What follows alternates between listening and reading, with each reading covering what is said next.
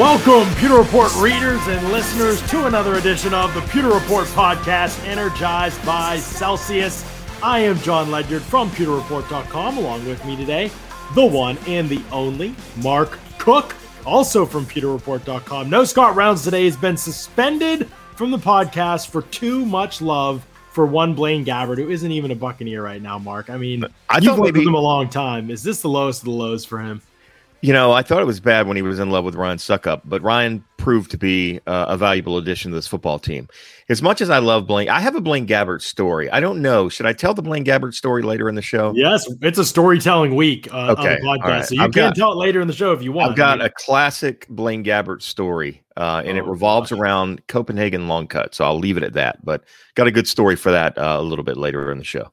I also have not told the Devin White story yet, and no one has asked for it. So I'm I'm putting myself back on the block to tell the Devin White story today as well on the podcast. So we got story time coming up on the podcast again from both of us. We've also got to talk about Joel Glazer, uh, his comments to the media actually just before we we we got on here uh, to go live. So he talked about the 2021 season, return to normalcy in the cards, maybe that could include minicamp. Um, you know, we talked about uh, he talked about Tom Brady and the difference that he's made. We'll talk about all of that on the show and a little bit about the Bucks creamsicle uniforms too. Mark, Yes, that we could yes. have some some momentum in that direction too. So we've got a lot of uh, that to talk about, and then obviously pro days. We're going to keep updating you on pro days and talking about Bucks related prospects and what's been going on lately with them. And it's all brought to you by our friends over at Celsius.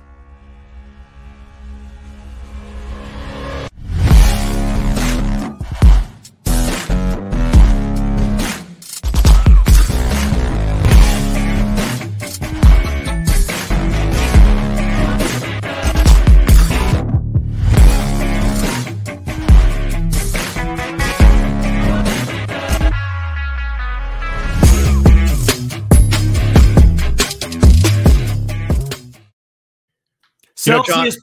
John, I was going to say right before we got on the podcast, I was doing every one of those exercises you just saw in that video. every one, and I was wearing those tights that that girl was wearing. So yeah. Wow, that is uh, not All- exactly what I all wanted. because to I was drinking Celsius. Without this, I could have not done those exercises. Just See, it's it's literally miraculous and it powers active, healthy lives every day with essential functional energy. I've got the grape rush going on today. What'd you have there? I have my favorite, the sparkling uh, lemon. I mean, sparkling grapefruit today. Oh, sparkling grapefruit, good one as well. I haven't actually had that sparkling grapefruit. I've heard good things like about it. from listeners and such. But yeah, so uh, Celsius, I'm telling you, it is amazing. I mean, the fact that this stuff tastes as good as it does, this healthy energy accelerates metabolism, burns body fat, comes in a ton of different flavors. I mean, it's great stuff. And again, it gives you the energy you need without the letdown, without any of that. Couldn't ask for a better product. Couldn't ask for a better sponsor uh, from uh, the the for the Pewter Report podcast. Um, and yeah, you can go to the Celsius.com, check out the store, check out what the different flavors are, where you can get Celsius near you. And if you just want the variety pack, you wanted a bunch of different flavors, go to Amazon.com. Check out that uh, Celsius on Amazon. You can get the variety pack ordered to you, your home as well. It's great stuff. We use it every day and we love it. And I like to drink it out of my uh, my my my new cup that I got here too from one of our other sponsors. Ooh, So, little playbook products yes, plug. yes. Which cup? Which which play did you get on yours? I got the uh the Scotty Miller touchdown right before halftime. That's what you got Brilliant. to. Yeah. Brilliant, great product. Follow us on Twitter. You can see more about the uh, this this product as well. I don't know that they're a podcast spon- sponsor, but I like They to are. I like to give shout outs to everybody. They are, yeah. We talked about Playbook products on Monday. They got a sale Good. going on too right now. So uh, make sure you go uh, check out playbookproducts.com and uh, pick up pick yourself up some cool buck stuff as well. Um, Yep. They got coasters and mugs as well, so it's good stuff. All right, Scott. All right, Mark. I almost called you Scott. Sorry about that. Uh, Um, you're suspended now. Now I'm, I'm just doing suspended. I'm doing the podcast by myself, so you're out. See you later, John. We got to talk about this Joel Glazer thing. Okay, so he's talking Yeah. about the 2021 season, and he's saying return to normalcy. That's those are exciting words for for everybody. I mean, just normalcy in general, man. I mean, be awesome. But yeah, return to normalcy for this upcoming season, uh, especially for somebody like you who's covered the team boots on the ground for years. That has to be a pretty exciting thought. No, it really is. You know, it's it's people. I I don't know how many people, and John, you've probably gotten this as f- uh, a lot. People ask me all the time, "What's Tom Brady like? What's Hmm. Rob Gronkowski like? What's Antonio Brown like?" I don't know. I mean, I know as much as you do, unfortunately. I know them from Zoom calls because right. that's just been the world that we've lived in in the media world. And, um, you know, I know that you went to a couple games at the stadium this year when you got moved down here, and, and Scott went to all the home games. Um, I didn't go. Mainly, the main reason was, uh, other than my fear of elevators that we all know about, um, even though we would be in the stadium in the press box, you still all of the player availability, the media availability was still done via Zoom. So you guys yeah. watched the game in the press box, but it was the same if I were at home or or, or in the press box as well. Um, and you know, I like to watch my games uh, without any pants on, so I could do that at home, not in the press box, which is nice.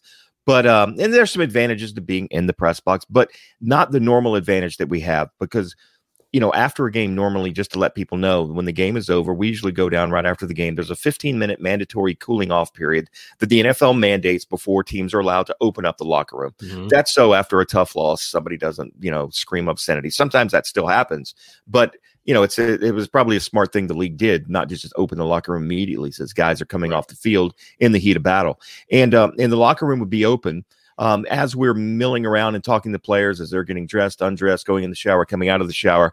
Then we um, we have an opportunity. The PR staff, uh, the public relations, not the Pewter Report staff, but the public relations staff will go around and say, "Hey, um, Jameis is going to be at the podium." Well, this year mm-hmm. would have been Tom's going to be at the podium, or Bruce, whichever one was first. Normally, coaches first, then mm-hmm. Um, then the quarterback. Unfortunately, that just didn't happen this year. So yeah. Getting back to what you originally said, the normalcy, which will, will, be nice, to be able to maybe, and I've talking to people in the organization, they still have no idea how the season's going to work out. They can open things back up potentially for the media, but here's the deal, John. Our media room at One Buccaneer Place is a meeting room for the quarterbacks right now. So mm-hmm. it's possible that Tom Brady sat in my seat, you know, at my desk. Yeah. Uh, probably right. not. It was probably Blaine Gabbert, but it was maybe Tom Brady. Who knows? Bottom line is, is even if the media is back allowed inside the building, and again, it may come down to do you have a vaccination? You know, what's the overall uh, positivity rate in the area? There's so many factors that will go into the decision by the NFL, and True. the Players Association has a say so in this as well, mm-hmm. because again, it's them that's going to be you know affected if somebody came in with COVID. I've also learned that there's, and I say learned, it's it's it's out there. But speaking to somebody in the organization, there's not going to be a forced ma- vaccination for the players. The mm-hmm. that's just not going to be the case. I mean, to right. me, it would be nice if they said, okay, everybody has to be vaccinated, employees and all players, coaches, and media who's going to go in. In that case, then nobody has to worry about it. But I understand mm. people can make personal choices about their body. I respect that completely. I'm personally going to get vaccinated. I know some people aren't. That's fine. No need to argue about it. But you know, but the bottom line is so that me our media room, even though it may be back more open, they may have to put us a media trailer outside. Its chances are we are still not going to be back in our media room talking to somebody in the organization. Again, things are fluid, things could change. Um, but normalcy, anything better than last year will be getting step by step closer to normalcy, and uh, we'll see what it ends up being. But I- am hoping to be able to be back at one Buccaneer place. People think, John, working from home is great, and there's a lot of people listening that have worked from home, and there's a lot of advantages. Don't get me wrong, but for somebody like me who can't stop talking, as you're noticing right now. That human interaction, it, it really is a need that people have. You know what I mean? It's an inherent need inside of us to mm-hmm. have, you know, human reaction, you know, interaction. I mean, and uh, there's only so many times I can go walk the dogs or or, or right. talk to my girlfriend or whatever. I, I, you know I'm a I'm a social person. I even though people think I'm a grumpy ass, I, I still like to interact with people. So I'm personally looking yeah. forward to it. So anyway, sorry yeah. about that long answer. No, for sure. I agree. I think that it's going to be a big change. And the other thing that is for players is going to be a big change, especially undrafted guys, you know, rookie free agent guys. I mean, that's that's a big deal when you if you can get mini camp back and get a chance to impress. I mean, remember last year they're going in cold into camp. I mean, they don't have the rookie mini camp or the mini camp or the OTAs or all that kind of stuff to get them warmed up. There's so, not gonna there's not gonna be on the field. I, I mm-hmm. again talking to some people and even some stuff that's being reported right now. The NFLPA they want to do a virtual off-season program again, and that's the way it's probably going to end up being. The question is when training camp starts, I don't know that they're going to open it up to fans like we've had in years past. That would be great because I know, just like us, we would love to interact with Tom Brady and Rob Gronkowski and things like that. Right. Um, and another thing, John, a lot of people can't afford to go to games. So their training camp time was their opportunity to bring their kids out, their whole family out, and and see the Buccaneer players up close in person. So I'm hoping it'll get to that point. But but from what I understand from talking to people, is the the the off season is going to be virtual, which means there's going to you know just like last year, these rookies are going to miss out on on the field live reps. Well, uh, I mean, there were reports today that it sounded like they were going to maybe start a, l- a little bit of that, but that the NFL didn't plan on the whole thing being virtual like last year. That they the the workouts and all of that. So I mean, I, I think we're moving in the direction toward those yeah. things coming back, but it does. It, does so. it depends a lot about how the next two months go. There's no question about that. So yeah, we'll see. But that would be the key thing to me in the aspect of the offseason for players is getting that time back to be able to get out on the field in some capacity and do some stuff. But again, like with the next two months, like he, like uh, Joel Glazer said today, it's going to be fluid. There's going to be a lot of that stuff that we've kind of got to adjust to and and and figure out what's going on uh, in the whole world, really. And then yeah. obviously as it relates to the NFL side of things too. He also talked about the creamsicle jerseys, Mark. And uh, where do you fall on this creamsicle jersey thing? John, I, I want to see the fans happy. I don't really. John, John, I'm I'm a ninth. I, I call myself a 76er. That's not quite accurate. I didn't start watching this football team until 1977 when I was seven years old. So the creamsicle is near and dear to my heart. You've heard the stories. I've read written about it before. I literally had Buccaneer clothing since I was a kid with Bucco Bruce on it, orange. I had, I'll never forget getting the Sears catalog and ordering pajamas, uh, the footy pajamas at that, uh, with an orange terry cloth robe in like 1979. I mean, I was decked out in the Bucco Bruce. That's what I grew up on. That's what I love. I understand there's an entire generation that has never seen that uniform as, um, as a as a primary uniform. Uh, but I love it, and I tell you, it's become nostalgic even to the point where players, um, when it's by the time the Buccaneers got rid of it, guys like Warren Sapp, they didn't want to see any more orange. But even Warren Sapp, as Scott pointed out in his Fab, I believe last week when he uh, with an interview with Warren, talked about that how you know he misses that, and uh, he relates a great story about Rondé Barber, you know, really going to the Glazers in 2009, I guess it was, and, and pushing them to to bring back, you know, the old uniforms because he came the year after they changed to the new ones. And so he never had opportunity right. to play in them. So it's become a nostalgic type thing too. So I'm all for it, whatever we can do. I would I would have loved to have incorporated a little of that in the new design, but they didn't. That's okay. But if we can mm-hmm. get one game a year as a throwback, I would love it. But that again, I'm also old, so that's why I feel that way. All right, thumbs up or thumbs down in the chat for whether you like the creamsicle idea. Those uniforms coming back. Obviously, there are policies with the league that the Bucks are trying to get them, and probably the Bucks are not the only team. I'm sure trying no, to get the leagues to, to budge on. Uh, there's a lot. There's a lot of teams in, in the mailbag a couple weeks ago. That was a big question, and yeah. and uh, and and I and I listed some of the other teams that would really like to be able to do that again. Uh, the Titans, for instance, they have the dark blue helmet, right? Mm-hmm. Um, or do they have a white helmet? They used to have white. I don't know. I think they're wearing a dark blue helmet now, but they can't do the old Houston Oilers thing. Remember, they moved from Texas to to to Nashville. So yeah. there's a lot of teams out there that uh, would love to be able to to use to have a two helmet rule. In other words, an alternate type helmet to be able to change up and do the throwback. And it's a revenue generator. So you know the owners would love to do it personally. Yeah. I mean, how because people 12? buy those jerseys and stuff. Yep. There'll right. be a lot of people. And, and the Buccaneer team store carries a few things in the old creamsicle, but they would really have an explosion of sales, in my opinion, if they were able to do the throwback thing for sure. Well, I mean, yeah, I mean, about or anything, people go crazy. They love uh, the jersey conversation, and I get it. I mean, that aesthetic. I'm a big aesthetic guy, um, so I I understand that. I don't think their jerseys, those creamsicles, are the prettiest jersey per se, or the best looking but I do value the historical significance and kind of the nostalgia that you're talking about that comes from wearing a jersey like that. It's a it's a it's a great change of pace jersey. I would love to see it come back in that capacity. I'm glad it's not their full jersey, their full time jersey. But and, and, and you know what? It pays tribute to people. People laugh about the Buccaneer Bruce thing because it was people related to the 0 and 26 start. But if you're going to do that, you have to relate it to the 1979 team that after just four years in its expansion team made it to the NFC Championship game, beat the Eagles, lost nine yeah. nothing to the Rams in the championship game.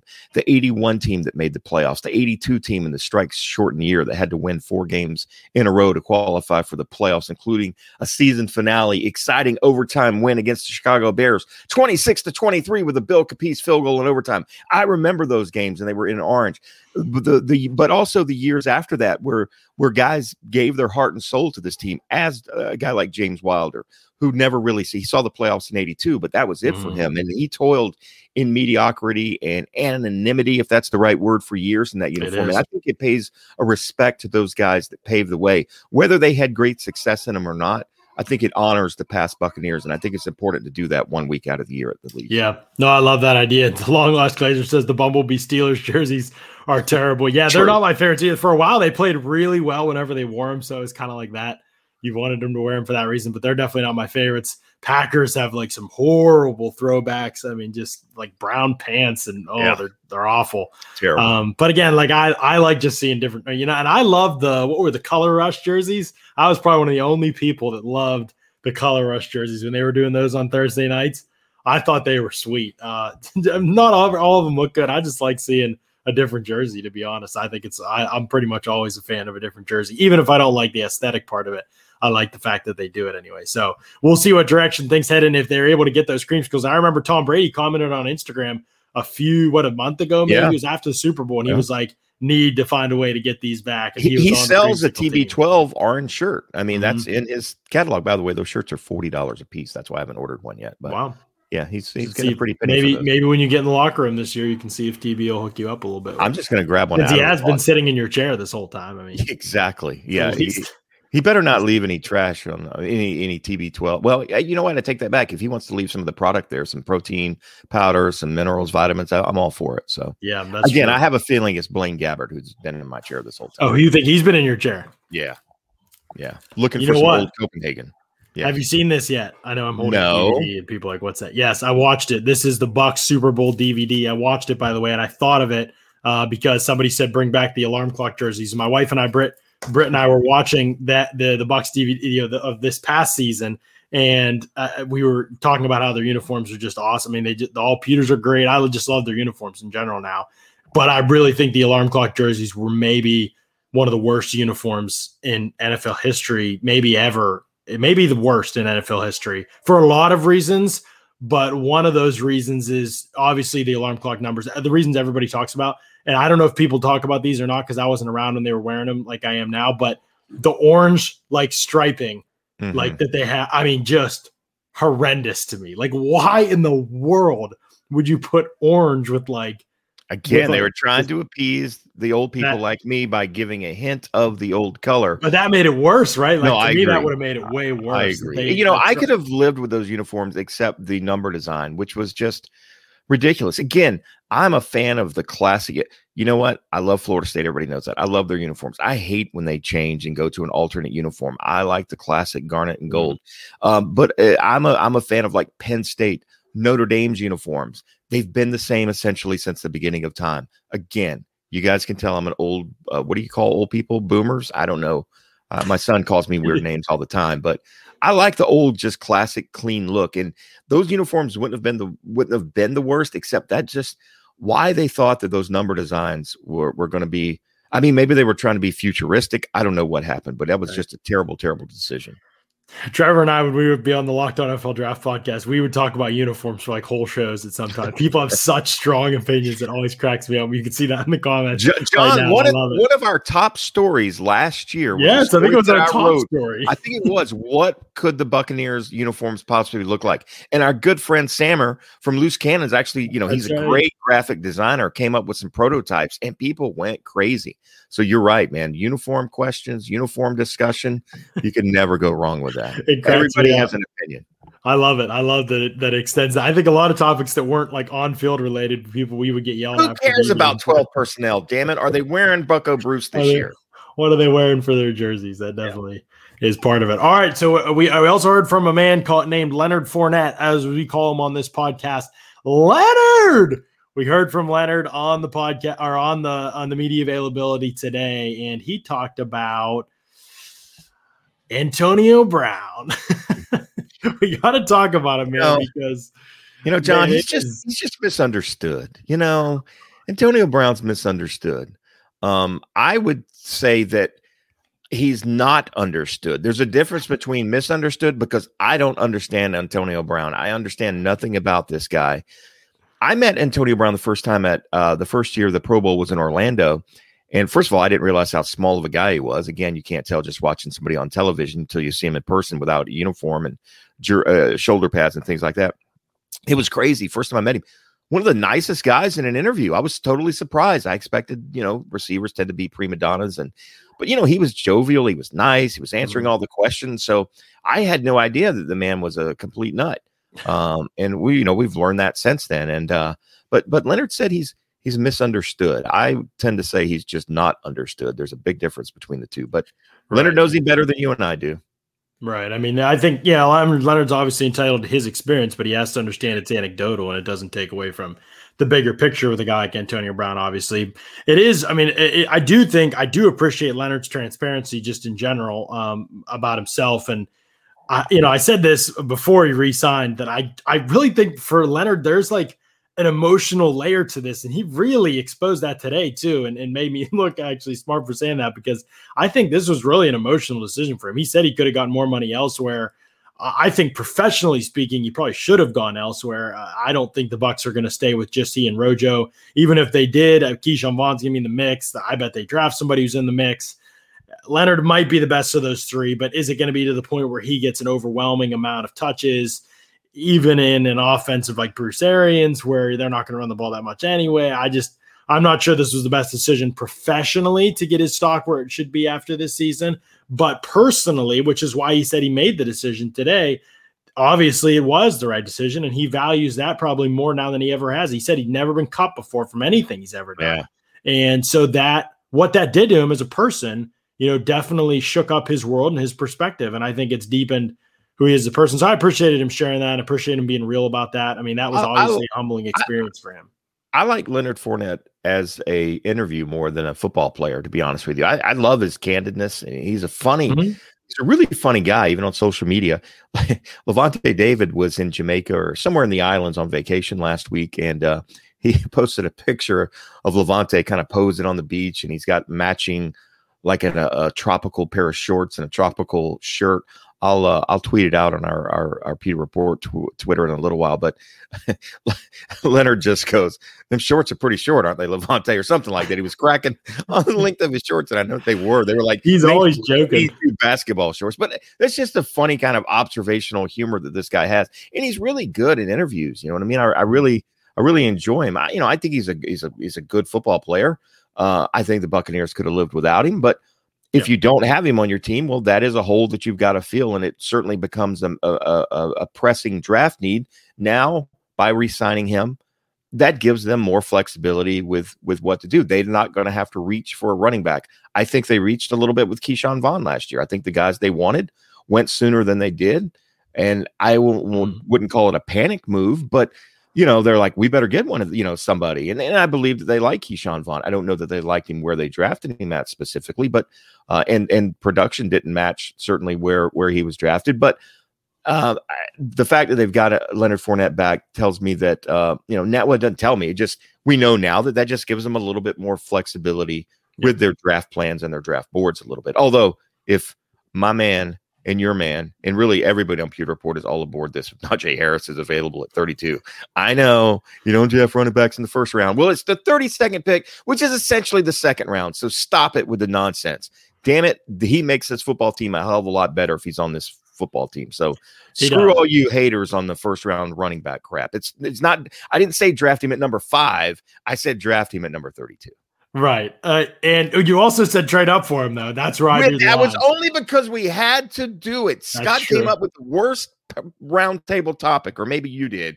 I think know, both of us. So was, I forget who originally. Way to go! But I thought that was the you know I mean it got a lot of good reads and discussion, so it wasn't the worst. Right. But it did get a lot of good discussion. People were like, "You're crazy," and my whole point, and you prefaced yours. You were smarter than me. I put it at the very bottom. Listen, I'm not doing this. I'm not trading up for a running back. But you prefaced it right off the bat with, uh, "I would absolutely not." But if I had to, this is what I would do. Right. And that's what it was. I know I would still not trade up for eh, 30 to 31, maybe to 30 possibly, but I'm not moving up to 15 to get to get a running back. No.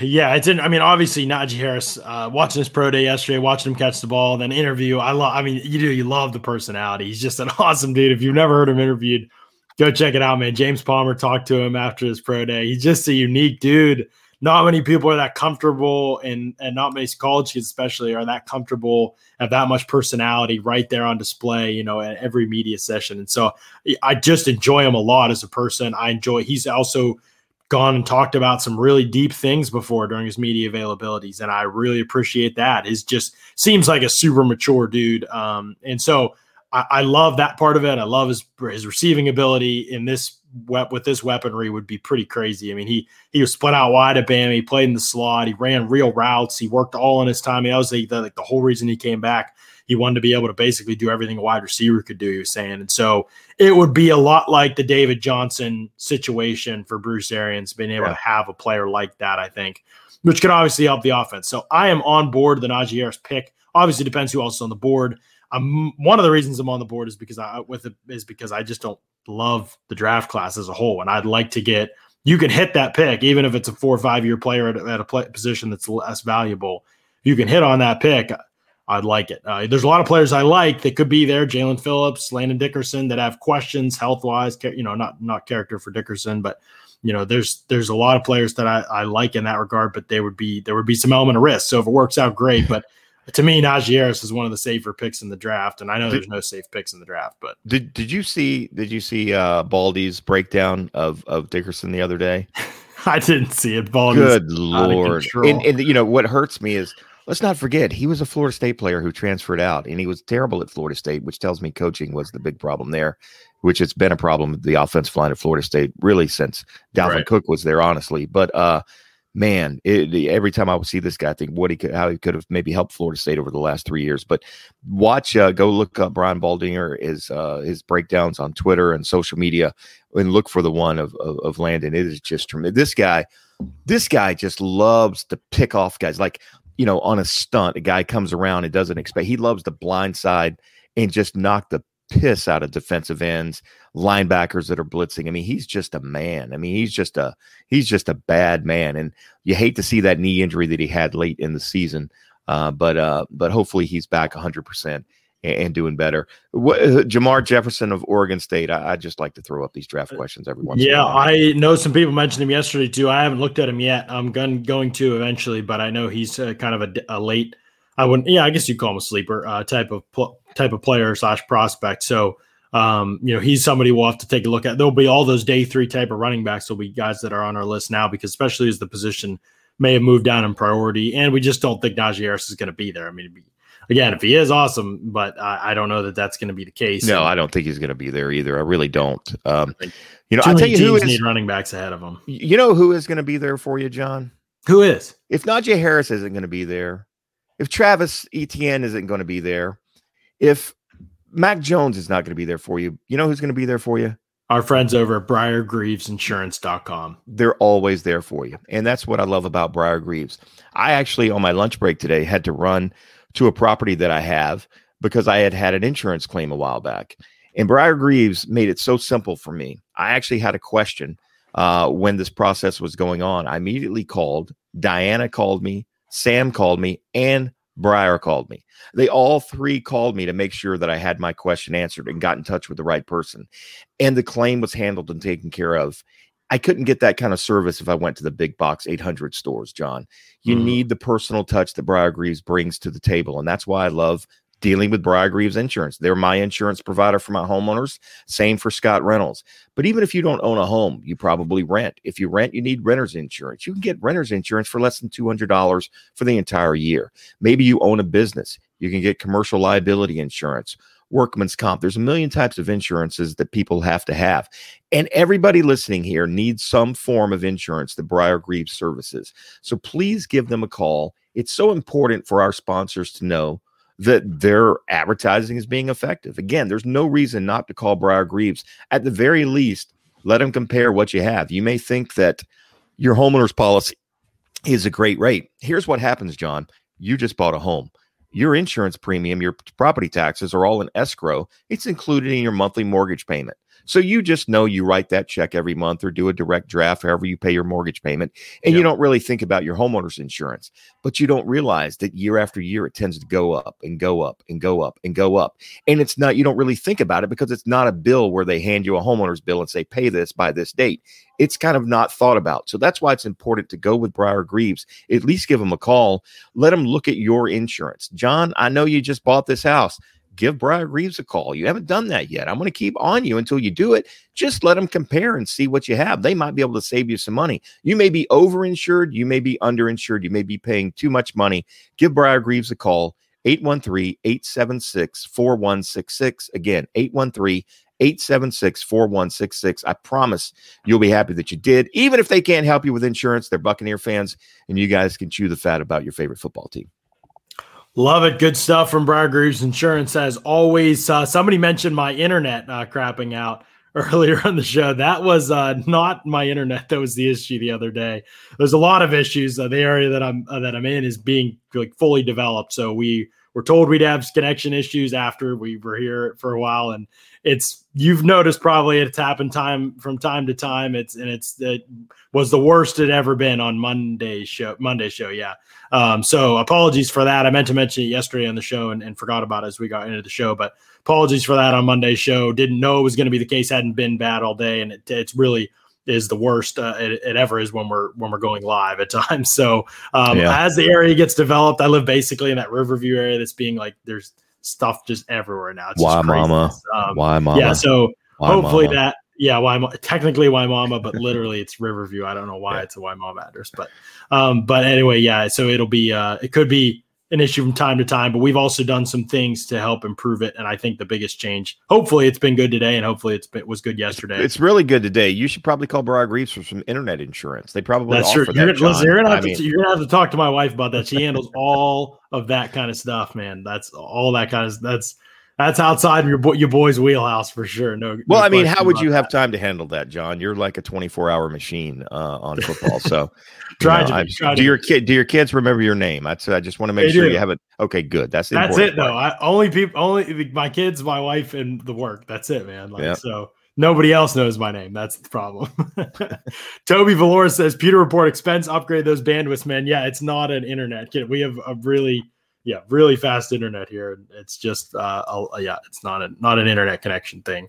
Um, not in terms of what we pay for in terms of internet anyway. Are you using um, again? I don't know. I'm not a, a, computer guru, but are you using uh, like a, a modem, a Wi-Fi type deal? Yeah, brand new modem, hardwired? brand new modem. Uh, Have you ever tried plugging in and hardwiring directly in? Can't can't do that, but that would be the move. Another oh. part of the another part of the issue is why there's a lot of connection issues right now. And Stephen Che was actually telling me this is that uh, there's a lot of connection issues for people in general because everybody's working from home still yeah, with COVID, and more and True. more people will probably work from home moving forward. So, internet service providers are stepping up their game in different parts and trying to figure out where their spots are that are trouble, and so that's also affected things a little bit um, as well. So, yeah, that not always, not been often been something I can control. Uh, frustrates me more than it frustrates y'all when it happens, but hopefully we're getting to a place where it can be a little bit more stable uh, than it's been.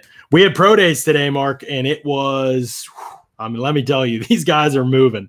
And that, I mean, I know it's pro days and, and they're not the same thing as the combine. And there's no question about that. I don't have any qualms about saying that. Um, but I also like to get excited about players who are really, really good athletes. And we have a lot of great athletes in this class. I don't know what it's going to look like um, on the large scale with a lot of these guys. You know, how will they be in the NFL? Their tape, it's question marks. But um, I do think on the NFL side of things, there's a lot, a lot of promise in this class and a lot of really good players and so, or a lot of really good potential um, with this group. And so uh, it's fun and it's exciting. Obviously, Kyle Pitts did unbelievable things uh, today at his pro day. Ran a 4.44 was what I saw in the 40 and he really didn't have the greatest start either. I really he kind of swerved at the start and still ran a 4.44. It's craziness. He's plenty fast. Obviously, you didn't need anybody to tell you about his level of athleticism. Um, you know, that's been clear for a while. Weren't quite as many uh, Bucks related prospects. Some people have talked about Boogie Basham as a potential pro day option. Um, option, I should say. I don't know that I would say that he is a, a top Bucks type of, of, pick, but he had a, he had a good day for sure. I think he ran like four, what do you run? Four, six something. Um, he had a pretty decent three cone. He's like one of those guys, 274 pounds, Mark, and he has kind of like a, a bad body. Like he's kind of like right. doesn't really look the part um, like some of these other guys do, but his tape's just good. He's kind of like Rashad Weaver from Pitt. He just kind of crafty. Then he wins that way. Um, and I think he'll translate okay to the NFL too. My Jon, thing with Basham is I'd like to bulk up and move inside, maybe. I think that's where he could be at his best. Jon, if we're going to look at bad bodies, I mean, look, Shaq Barrett does not have the prototypical body of a guy that had 19 and a half sacks, but somehow he gets it done. So I, I, I, again, maybe it's because I'm old, but you know, you've got four years of tape or three years of tape on, on mm-hmm. these guys. And, and people, I think maybe, you know, I love, I love watching the combine and it's interesting and things like that. But teams fall in love with guys based on what they're doing in short sometimes and ignore the production on the tape. Again, I get it, right? Um, you know, you've got to have some athleticism. Uh, but there are guys out there that just didn't test well at the combine who are stars in the NFL. And there's even more guys who are just off the charts at the combine who are just total flops in the league. So I, I, am an old school guy. I, I want to see what you do on tape in game situations. Um, if if if it was just athleticism, then you know there would be a hundred Olympic athletes in the in the NFL. There would be WD. WWE wrestlers in the NFL. I mean, again, you just because you're athletic doesn't mean you're a football player. And, and the tape mm-hmm. shows football players a lot more than pro days and, and running around in shorts. Right, and you you have to marry the two. Like I, I there yeah. are thresholds that have to be hit for athleticism to be for you to be able to translate to the NFL. The vast majority of the time, there are occasional outliers, but the guys you want to bet on um, you know, are guys that kind of fall under certain thresholds. And so it's right. very helpful information. But like you said, most important thing will always be the tape. It's always good to be athletic. But to me, athleticism, what it does more than anything athletic testing is it takes people off my board. It doesn't move people up my board. You know, if right. I see a guy on tape and he can't move, it's just, you know, he tests great, but it doesn't happen on the field. I mean, Jordan right. Willis, Scott mentioned him the other day as a Kansas State guy. He was one of those guys. He just couldn't do it on the field. The Senior Bowl, yeah, I think he had three sacks in the Senior Bowl game every one the quarterback's at like 12 or 13 yards of depth and he's just cornering hitting the guy well i'm like well that's not realistic in the nfl like yeah you're not going to get that kind of an angle to the pocket and so for right. me i was like i can't do it. I can't have him on my board. And then he had an unbelievable combine and everybody's like oh he's killing the pre-draft process. He's going up the board. And i was just like nope i'm going to keep him right there. I think he was a late third round guy for me. He ended up getting drafted in the same range i think. And then obviously he's done a bunch of nothing so far in his career. So that was when you hit on where you're like, man, I'm not going to let the athletic testing move me because the tape wasn't there. But if a guy's tape is good and then his testing is very poor and below thresholds, that's when I tend to say like, all right, you're off. And then if the tape is yeah. bad and the testing is bad, that's when I'm probably not drafting yeah. you at all. Yeah, so, exactly. Like Isaac Nauta for Georgia, I kind of like this tape. I could I could see him, you know, he could block and he could do some things. I thought maybe Isaac Nauta's a, a guy that I could take in the late third round. So I had him kind of graded in there. Then he ran like a 4 9 40. And I'm like, well, look at all the tight ends in NFL history who've ever run a 4 9 40 at the combine. There's never been a good one. Like the best yeah. you're going to get is a number three blocking tight end. And so then he was in the fifth, sixth round in my board. And so at that point, you're probably not not drafting him when you get to that range. You're going to like somebody else a little bit more probably. So that's kind of how I, I, I assess that stuff with the athletic testing. We'll see. We'll talk a little bit more about this tomorrow on the show. By the way, tomorrow at pewterreport.com, my edge defender rankings for this class are dropping. I'm working through the last couple names now. I'll probably be up late finishing typing it out tonight. Um, and those rankings will be up early in the morning for you guys to take. Do you want to? Do you want to announce your special guest for next week? Or are you going to hold off on that? I can announce my special guest for next week because I I think we can count on him. He does have a huge project that's coming up uh, this week, and why he couldn't be on the show this week. So tomorrow we'll talk about my edge defender rankings on the show. But uh, next week, next Thursday, we've got Dane Brugler from the Athletic lined up to come on the show, and we are excited about that. He's yeah, Dane really is he, he's working on the draft guide this week that he has come out. The Beast. If you don't know it, check it out. If you're not subscribed to the Athletic, you got to do it, man. You Should we announce? Go. Should Can't go through the draft without that thing. It's it's the best. Uh, so he's working on that this week. It's going to come out. He's editing it. It's going to come out. It'll be mid next week, and then we'll have him on the show Thursday to talk about his guide, but also to talk about the quarterback class. Is actually what we're going to talk about. We're going to talk about all the, the Kellen Monds, the Davis Mills. We're going to talk about those guys, and then day three and undrafted free agents, sleeper, toolsy type of quarterbacks that everybody's hoping could be like the next Tom Brady or whatever, and see if the Bucks can develop that guy. Those happen a lot. Those happen a lot. Should we announce next Tuesday special guest, Jon? If you, if it's locked in, it's locked in. It's locked in, man. It is locked in, and we can count on him. Mr. Reliable himself, number 84, near and dear to your heart. Mr. Cam Brate is going to join us at four o'clock next Tuesday. Uh, spoke with Cam yesterday. He's all about it. He's excited to do it and to uh, to say hi to the Pewter Report uh, readers and listeners and, and viewers out there. So Cam Brate's going to be on on Tuesday with us, and uh, as of now, he's still a Buccaneer.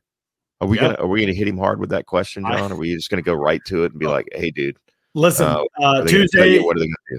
Tuesday is Tuesday is Britt's birthday, so I will not be on that show. That's right. That'll be you and Scott. But I I very much hope that you ask him about his uh yeah situation with the team and all of that, and and taking a pay cut last year and whether that was a hard decision for him. As you know, obviously he, I I'll feel never, like He'd be a number three tight end, and I want to know what, what his perspective on that is. I, I remember Cam when, when, when the Buccaneers re-signed him to that lucrative deal a, a, couple years ago. I remember being at the press conference at one Buccaneer place, and he and I were, were just talking. And I remember I asked him, I said, "You know, he's a Harvard grad, right? Mm-hmm. You figure people that get out of Harvard, their average starting salary is you know, I don't know, a couple hundred thousand dollars, maybe more than if you went to, you know, say the University of Florida, where you're going to be making probably nine dollars an hour at McDonald's when you graduate from that awful institution. But a place like Harvard, certainly you would expect. But I jokingly said to him, How many years would you have to have worked with a Harvard degree in the regular field to make what you're going to make in one season playing football? And he just laughed. He goes, I don't know, man. A lot, a lot. Yeah. You know, you talk about a guy just, I mean, not, no, I'm not saying this guy's not just, oh, I'm just content being in the NFL. Uh, but I mean, he has to probably pinch himself every once in a while because growing up, I mean, while he was a great athlete, uh, he went to Harvard. He didn't go to Alabama. He didn't go to Florida State. He didn't go to Oregon. He didn't go to University of Florida. He went to Harvard, not known for putting out great NFL talent, other than Ron mm-hmm. Fitzpatrick, of course. But bottom line is, is you know, the, the think, you know, he's making six million. Oh, wait, I had to take a two million pay cut. I'm only making four and a half million. Again, how many years if he would have graduated with a degree in engineering per se, or uh, you know, American literature from Harvard, how many years would he have had to work what he's going to make in just one season uh, playing in the NFL? So Cam, Cam's just a good, humble guy. You know what I mean? He's he's a multimillionaire, but uh, but uh, he's just a down to earth guy. I know he's been at different Pewter Report events. A lot of our readers and and, and listeners yeah. have, have have met him before. Just a good dude. So I'm excited. I hope he sticks around with his football team. I think he will. I think yeah. they've. Uh, I, I, think. I think they saw the value in having a Cam Brate last year uh, when yeah. OJ Howard went down. It sure seems like they're trying to make that the last resort, man. Letting him go. And at this point, I don't know that it's nearly necessary. I mean, they can again, that was how much money you'd want to push down the road rather than take cutting in his six and a half mil. It'll be really interesting to see if he stays at six and a half mil. I, that would just be crazy. Um, I, I don't. yeah, I, I can't imagine. It's a lot happening. of money for a number three tight end. That's a just lot. But if you could do but, it, but Cam and his agent you know, are going to say, "Well, I was the number two tight end for most of the year last year." I mean, you sure, know what yeah, I mean? I mean and, the Bucks and going to say, "Hey, take this pay cut or hit the road." and, and, again, he's just, you know, I've mentioned it. If you follow him on social media, you know that he's you know engaged. He's built a house here in South Tampa. We've renovated one. Right. He loves it in the Tampa Bay area. He's good friends with his team. A lot of guys on this team. Um, Kane, Kane, go away, says if OJ could ever stay on the field, he'd be better than Gronk and Brady, in my opinion. Okay, easy on Gronk. My goodness. Did people watch Gronk play last year? I honestly wonder if Gronk and Brady connected on all those throws where Gronk was open and he was the only dude for most of the season. Brady couldn't hit down the field. What people's pers- I mean, he would have had a 900 yard season. I'm going to cut after the draft. I'm going to cut all those plays where Gronk is wide open behind the defense, and Brady misses him for huge gains and touchdowns. I'm going to add up the yardage. I'm going to say if Brady would have hit these passes, and everybody knows how I feel about Brady, so I'm obviously not trying to slander him. But right. if Brady would hit these couple passes, and sometimes it was protection was an issue, and and you know there was one of the Saints game where protection was the issue. If he hits all these passes, we're talking about Gronk and Holt. Like that's the kind of production that was on the table for him, and, and he barely even did anything the first four weeks of the season. So I, I don't know. Cam Gronk to me is still a premier tight end in the league. I'm not saying he's tier one with Kittle and Kelce right now, but he's he's top of tier. Well, I think the question is, can OJ be in that top tier one level if he were able to stay healthy and and and and, figure things out. Because I mean, from an athletic standpoint, I'm going to go back to when Trevor was with us and he did a lot of draft work on OJ Howard. And I don't know why. Well, I do know why because he's a genius. But we thought at that point, you know, he doesn't get out of the top 15. There's no way he makes it down to number 19 yeah. for the Buccaneers. But but Trevor did a lot of work on on Gronk and I mean, on sorry on OJ. And um, his athlete, you talk about athleticism I mean, the guy is is, is a terrific athlete, and uh, you know his ability to get out of his stance, a three point stance, and into a pass route was one of the quickest that Trevor had ever seen from a college prospect. And he just his ability to get into the pass route and his quickness and those kind of things. Now, for whatever reason, he hasn't put it all together. We've yet to see uh, OJ Howard at his his his top. I don't think. Uh, maybe we have. Maybe it is that he's doesn't finish a season. Maybe it is a 550 yard guy, but athletic ability tells me there's more uh, more to that than than than what we've seen so far from OJ Howard. I think I don't know that he's like you say in the Kelce Kittle range, uh, but we don't know because we just haven't seen him. Well, I think we we what we have seen him when he's been on the field has indicated way more that he's very talented and very and could be very good than than not. I mean that's that's my take on it anyway. I mean to me when I watch what he did in 2018. He's one of the best tight ends in the league in 2018. I know the Bucks weren't a good team, but right. he was good, and especially considering everything else that was going on there at the time. I mean, he was had a good season. And then yeah, 2019 he did not start the season well. He didn't wasn't as ready as he should have been. It, that Bruce Arians offense, he said it himself, is one of the hardest in the league for tight ends. It totally changed what he was doing. The amount that they ask you to block and pass protect, and not just block, but ISO block defensive ends and figure that out pre-snap based on alignments and, and, and when they go to the jumbos and all of that. Like it's a lot for a tight end. So yeah, he wasn't ready for that. And he started 2019 slow and then he got hurt in the middle of the season. And then he was good again at the end of the season. He was making plays yeah. down the field. And then this past season, beginning of 2020, he's making plays. Like he was great. Brady loves him. If you don't trust Brady on it, I mean, Brady thinks right. he could be a, a beast for them. And yes, he has to stay healthy. I get that to me, that's not a knock on OJ. That's just the way luck that you know luck has gone in, in, his situation. So we'll see what happens with him. Charlie saying I'm trying to trash Cam Brate. I don't know where I said that. I just said it would be unusual for him to take a pay cut and then be at that be at a higher rate this season than he was last year when they asked him to take a pay cut, especially given how high the Bucks or tight the Bucks cap situation is. I didn't say anything trashing him. I I praised Brate actually for uh, up and down for the playoffs and and yeah. how important he was um, in that playoff rate. I mean, with OJ getting hurt, but you can only do the if guys get hurt so often. I mean, like you could do that with every position, but at the end of the day, you have to figure out where you want to spend that kind of money and spending what's Gronk. I mean, Gronk if he gets to ten mil, and then what's OJ six, and then it came six and a half. Your number three ten and making six and a half million is just bonkers in today's NFL. It's just crazy. He's only going to get on the field for like ten snaps for ha- more than half the starters tight end ones in the league aren't making six and a half million dollars. And your number three tight end has to be a blocker. Like when you go three tight end sets, you want that guy to be able to block, and that's not really what Brate does. So I've all literally said too that Brate would start most other teams. I mean, that's how to devoid the tight end position yeah. is around the league. That that's why I said like it really on paper it makes a ton of sense for Brate to be somewhere else from his perspective. But he loves Tampa and he loves being here. And if that's that personal part of it matters, just like I said with Leonard, I'm just trying to say professionally speaking those guys probably had opportunities to do more and make more money elsewhere. Now, if Brate doesn't have to take a pay cut, I'll be wrong on that. We'll see how that all shakes out uh, by the time that the that the Benedict John John John is back. Known Cameron Brate hater, Rundack says. Uh, Cam Brate hater. I guess that's me at this point. I don't know. I think um, you meant Benedict Arnold, right?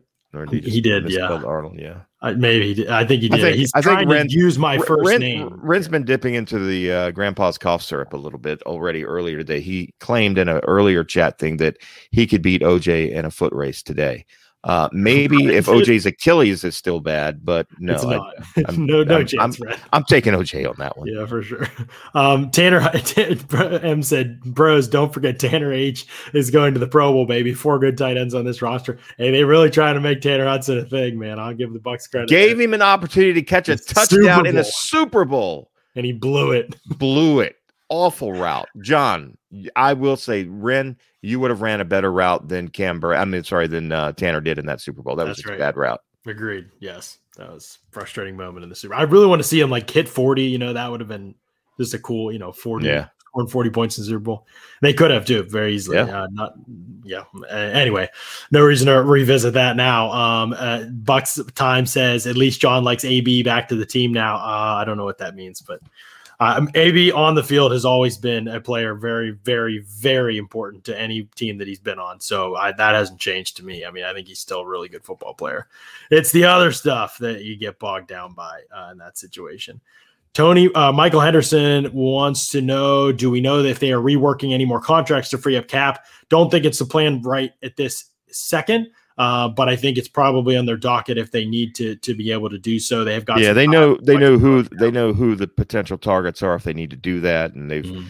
had some preliminary discussions. But as of right now, it's um, it's it's really full speed ahead uh, in draft mode for everybody in that front office right now. Right. I mean, certainly, if somebody were to become available that they thought could help the football team, they're not going to be against signing it, but they're not actively out there looking for guys to sign. Um, I, I, spoke to somebody last night, and it's it's it's full speed ahead right now in the draft. Yeah, I think I think that's the that's the folks, and really, I mean, extension for Carlton Davis is unlikely anyway at this point, but it's it's probably not even in the cards or makes sense for either side, but also it wouldn't clear any cap space really. Um, you know, extension for Jensen could be interesting, but I think they might be willing to wait it out and see how that goes with Ryan Jensen. What what kind of money is he going to get on the free agent market? If he got an extension now, you might be paying him something similar to what you're paying him now, and maybe he's a free agent, you wouldn't. Uh, so we'll have to see how all of that goes. Um, and I think most of the other players, you know, Godwin's the guy they'll keep trying to probably work something out with, but with a lower cap hit this year, so they wouldn't need to clear space for him necessarily. But everybody else, I think they're pretty comfortable with riding into the season and, and saying we don't need to extend anybody else right now which is probably the right perspective to have. Like I said, uh, Carlton's the one guy. Carlton and Godwin will be the focus next offseason, and but you know not much space to clear with Carlton if you extended him now, and he probably wouldn't be interested in that either right now. So.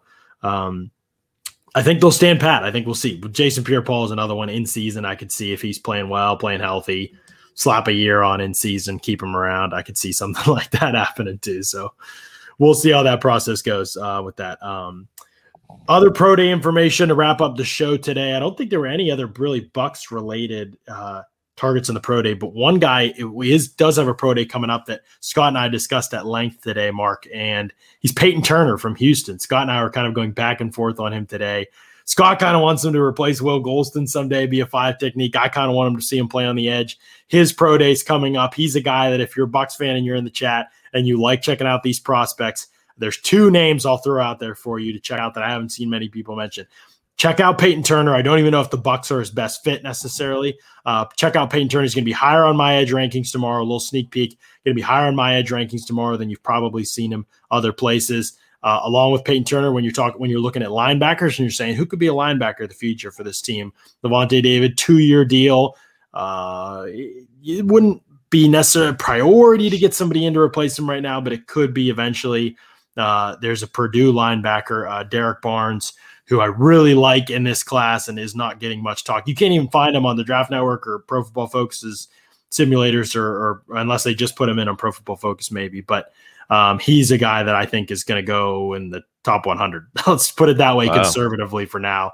And people aren't even talking about him. He has a he has a lot of traits you want at the linebacker position: range, physicality, tackles. So those two guys, uh, you know, Purdue linebacker Derrick Barnes and uh, Houston edge rusher uh, Peyton Turner, who was at the Senior Bowl, 6'5", 270, big, long, lean, uh, high cut guy, but very physical, very aggressive, and I think he could be kind of like an interior uh, exterior rusher that help the team out in a couple uh, different spots. So those are your two draft prospect names to have on your radar. And um, uh, Peyton Turner's pro day, I believe, is April 9th, I want to say. So it's coming up, and we'll uh, see what the numbers are uh, look like from that one. Jon, I just I just found our uh, roundtable topic for Sunday. This is a good one from Long Lost Glazer. Would you trade our fourth, fifth, sixth, and seventh round pick to move up for another third this year? Long shots as is, and this roster is loaded, quality or quantity. Um, wow, that's an interesting I, topic. Yeah, it is an interesting topic. I'll give a sneak peek into what I say. I know that the Bucks roster is loaded, and but that changes quickly, and I want to get as much young talent in as possible. And if you get young talent in, it means guys like Anthony Nelson get pushed out the door, or Javon Hagan get pushed out the door, or whoever CB Ford is, or Herb Miller gets pushed out the door, or Josh Wells or Brad Seaton get pushed out the door. That's good that's a good thing. That does, yeah. does, you know, yes, if the Bucks had to play today, they'd probably be the most NFL ready team in the league. But I want that young test. So I, in a draft like this, where I think there's some good prospects, but I don't think there's a lot of great ones. I'm trying to get more picks. Uh, I'm trying to get yeah. trade back and get more picks. Uh, to to be honest, and try and because reality is most of these guys probably won't hit. So get volume, and your chance of hitting on somebody increases. And so that's you know, Jon, it's it's it's like my dad told me when I was young and I was dating, and he said, "Look, even as ugly as you are, if you ask ten girls out, three are going to say yes. So just start asking." Was and he right? It was about two point six was the was the actual number when I broke it down. But uh, the bottom line is, I mean, that, it's it's a it's a ridiculous uh, analogy, but it's really not. I mean, you, you know, you just keep picking. I mean, look, he did it. Uh, Jason Licht did it with cornerbacks, right? Mm-hmm. Uh, and, and, safeties. I mean, you know, Justin Evans and Jordan Whiteheads and the Winfield Juniors. I mean, you know, eventually you're going to find your two. You know, same thing with cornerback. Okay, MJ Stewart didn't work out, but Carlton Davis did, and and you know, so on and so forth. So I, I'm with you. And and you know what? Sometimes those those late round draft picks end up being a, a special team standout like Ryan Smith, by the way, that we uh, lost yesterday. Yeah. Rest rest in peace, Ryan. Not really rest in peace. love He's Ryan on the Smith. one, of, so one of my one of my favorite guys, man. Yeah, sorry, sorry about that. But uh, one of my favorite guys in the locker room. Ryan was just a cool dude, and uh, he was That's a guest cool. on What's Cooking a couple years ago. So oh, nice. Anyway. See, I don't see. I don't know anything about Ryan because he didn't even play a defensive snap, so I didn't watch him at all. Honestly, I don't. I un- understand. I, to be honest, I cut corners on special teams. I need to watch special teams over the summer and figure out if he was good or not. Pro Football Focus says he has not been a very good special teams player. They said Andrew Adams was a very good special teams player. Well, Ryan Smith played a lot of snaps, so I don't know. I, I, last year was not his best year of special teams, okay. but he had a couple years there where, as a, as a kick cover guy, uh, he was outstanding. And okay. and there was a he was suspended in 2019, I believe, for the first four games, and the special teams unit really really suffered. Played much better when he came back in there. He kind of stabilized things. But you're right, 2020. I agree with Pro Football Focus on that. Wasn't his best year. Okay. Didn't really see a lot of um, you know, big impact plays from him like we'd seen in years past. But right. anyway, again, he was a late, you know, a, fourth round, I believe, draft pick, something like that, maybe fifth round. Uh, you know, you've got to have those guys too. They've got to be there. So I, am with you. I was joking. That's not going to be our roundtable topic. Topic. Thank you, Long Law School. If you come up with something else, though, we we're always uh, we're always uh, interested in, in you guys coming up with topics for us because our, our brains tend to melt. You know, uh, certain points during the year we That's get overwhelmed, true. and uh, so any uh, any suggestions, we don't mind. Hit us up on Twitter if you've got a yeah. story suggestion. What the hell? We don't care. I don't even know what I'm going to write about for the hook tomorrow yet, Jon. That's right. Yep. No idea. Ty, Ty will say, uh, Ty asked, Jon, will you discuss Jamie Newman, obviously, as a late round option? Yes, with when Dane Brugler comes on. So we have Cam on Tuesday uh, as a guest coming on the Pewter Report podcast, 4 p.m. And then we have Dane Brugler coming on. That will be a night show with Dane, by the way. I think 8 p.m. Eastern. We're still stabilizing the time, you know, depending on his kids, but it'll be a night show uh, with Dane on that Thursday, probably 8 p.m. Eastern is what we're looking at. Um, and he will come on to discuss Kellen Mond, Jamie Newman, Kyle Trask, and uh, who else am I forgetting? Uh, the other, uh, oh, Davis Mills from Stanford. Those four. Then we will talk about late slash undrafted free agent, sleeper, developmental, number three quarterbacks with a small chance of working out, but that every team wants to have on their roster, and the, Bucs may have on their roster just because Ryan Griffin might not be back. And so we'll discuss all of that um, on the show with Dane. So it's going to be good to get his perspective on things as well. Then we'll have Brandon Thorn coming up to talk offensive line too sometime in the next couple weeks. We will get Trevor back in here before uh, the draft. I know most people probably assume that, but that that will happen. We have spoken and we will set a date and get him in right before uh, the draft to talk about some things. So it's going to be a good time to be following the Pewter Report podcast. Go over to Pewter Report uh, TV on YouTube hit subscribe, hit the bell to get the notifications for when we go live. Stay up to date on all of the different things that uh, that we uh, that we will discuss on this podcast um, and uh, that we discuss about the Bucks as well. So until then, thanks so much for listening to another edition of the Pewter Report podcast. Out.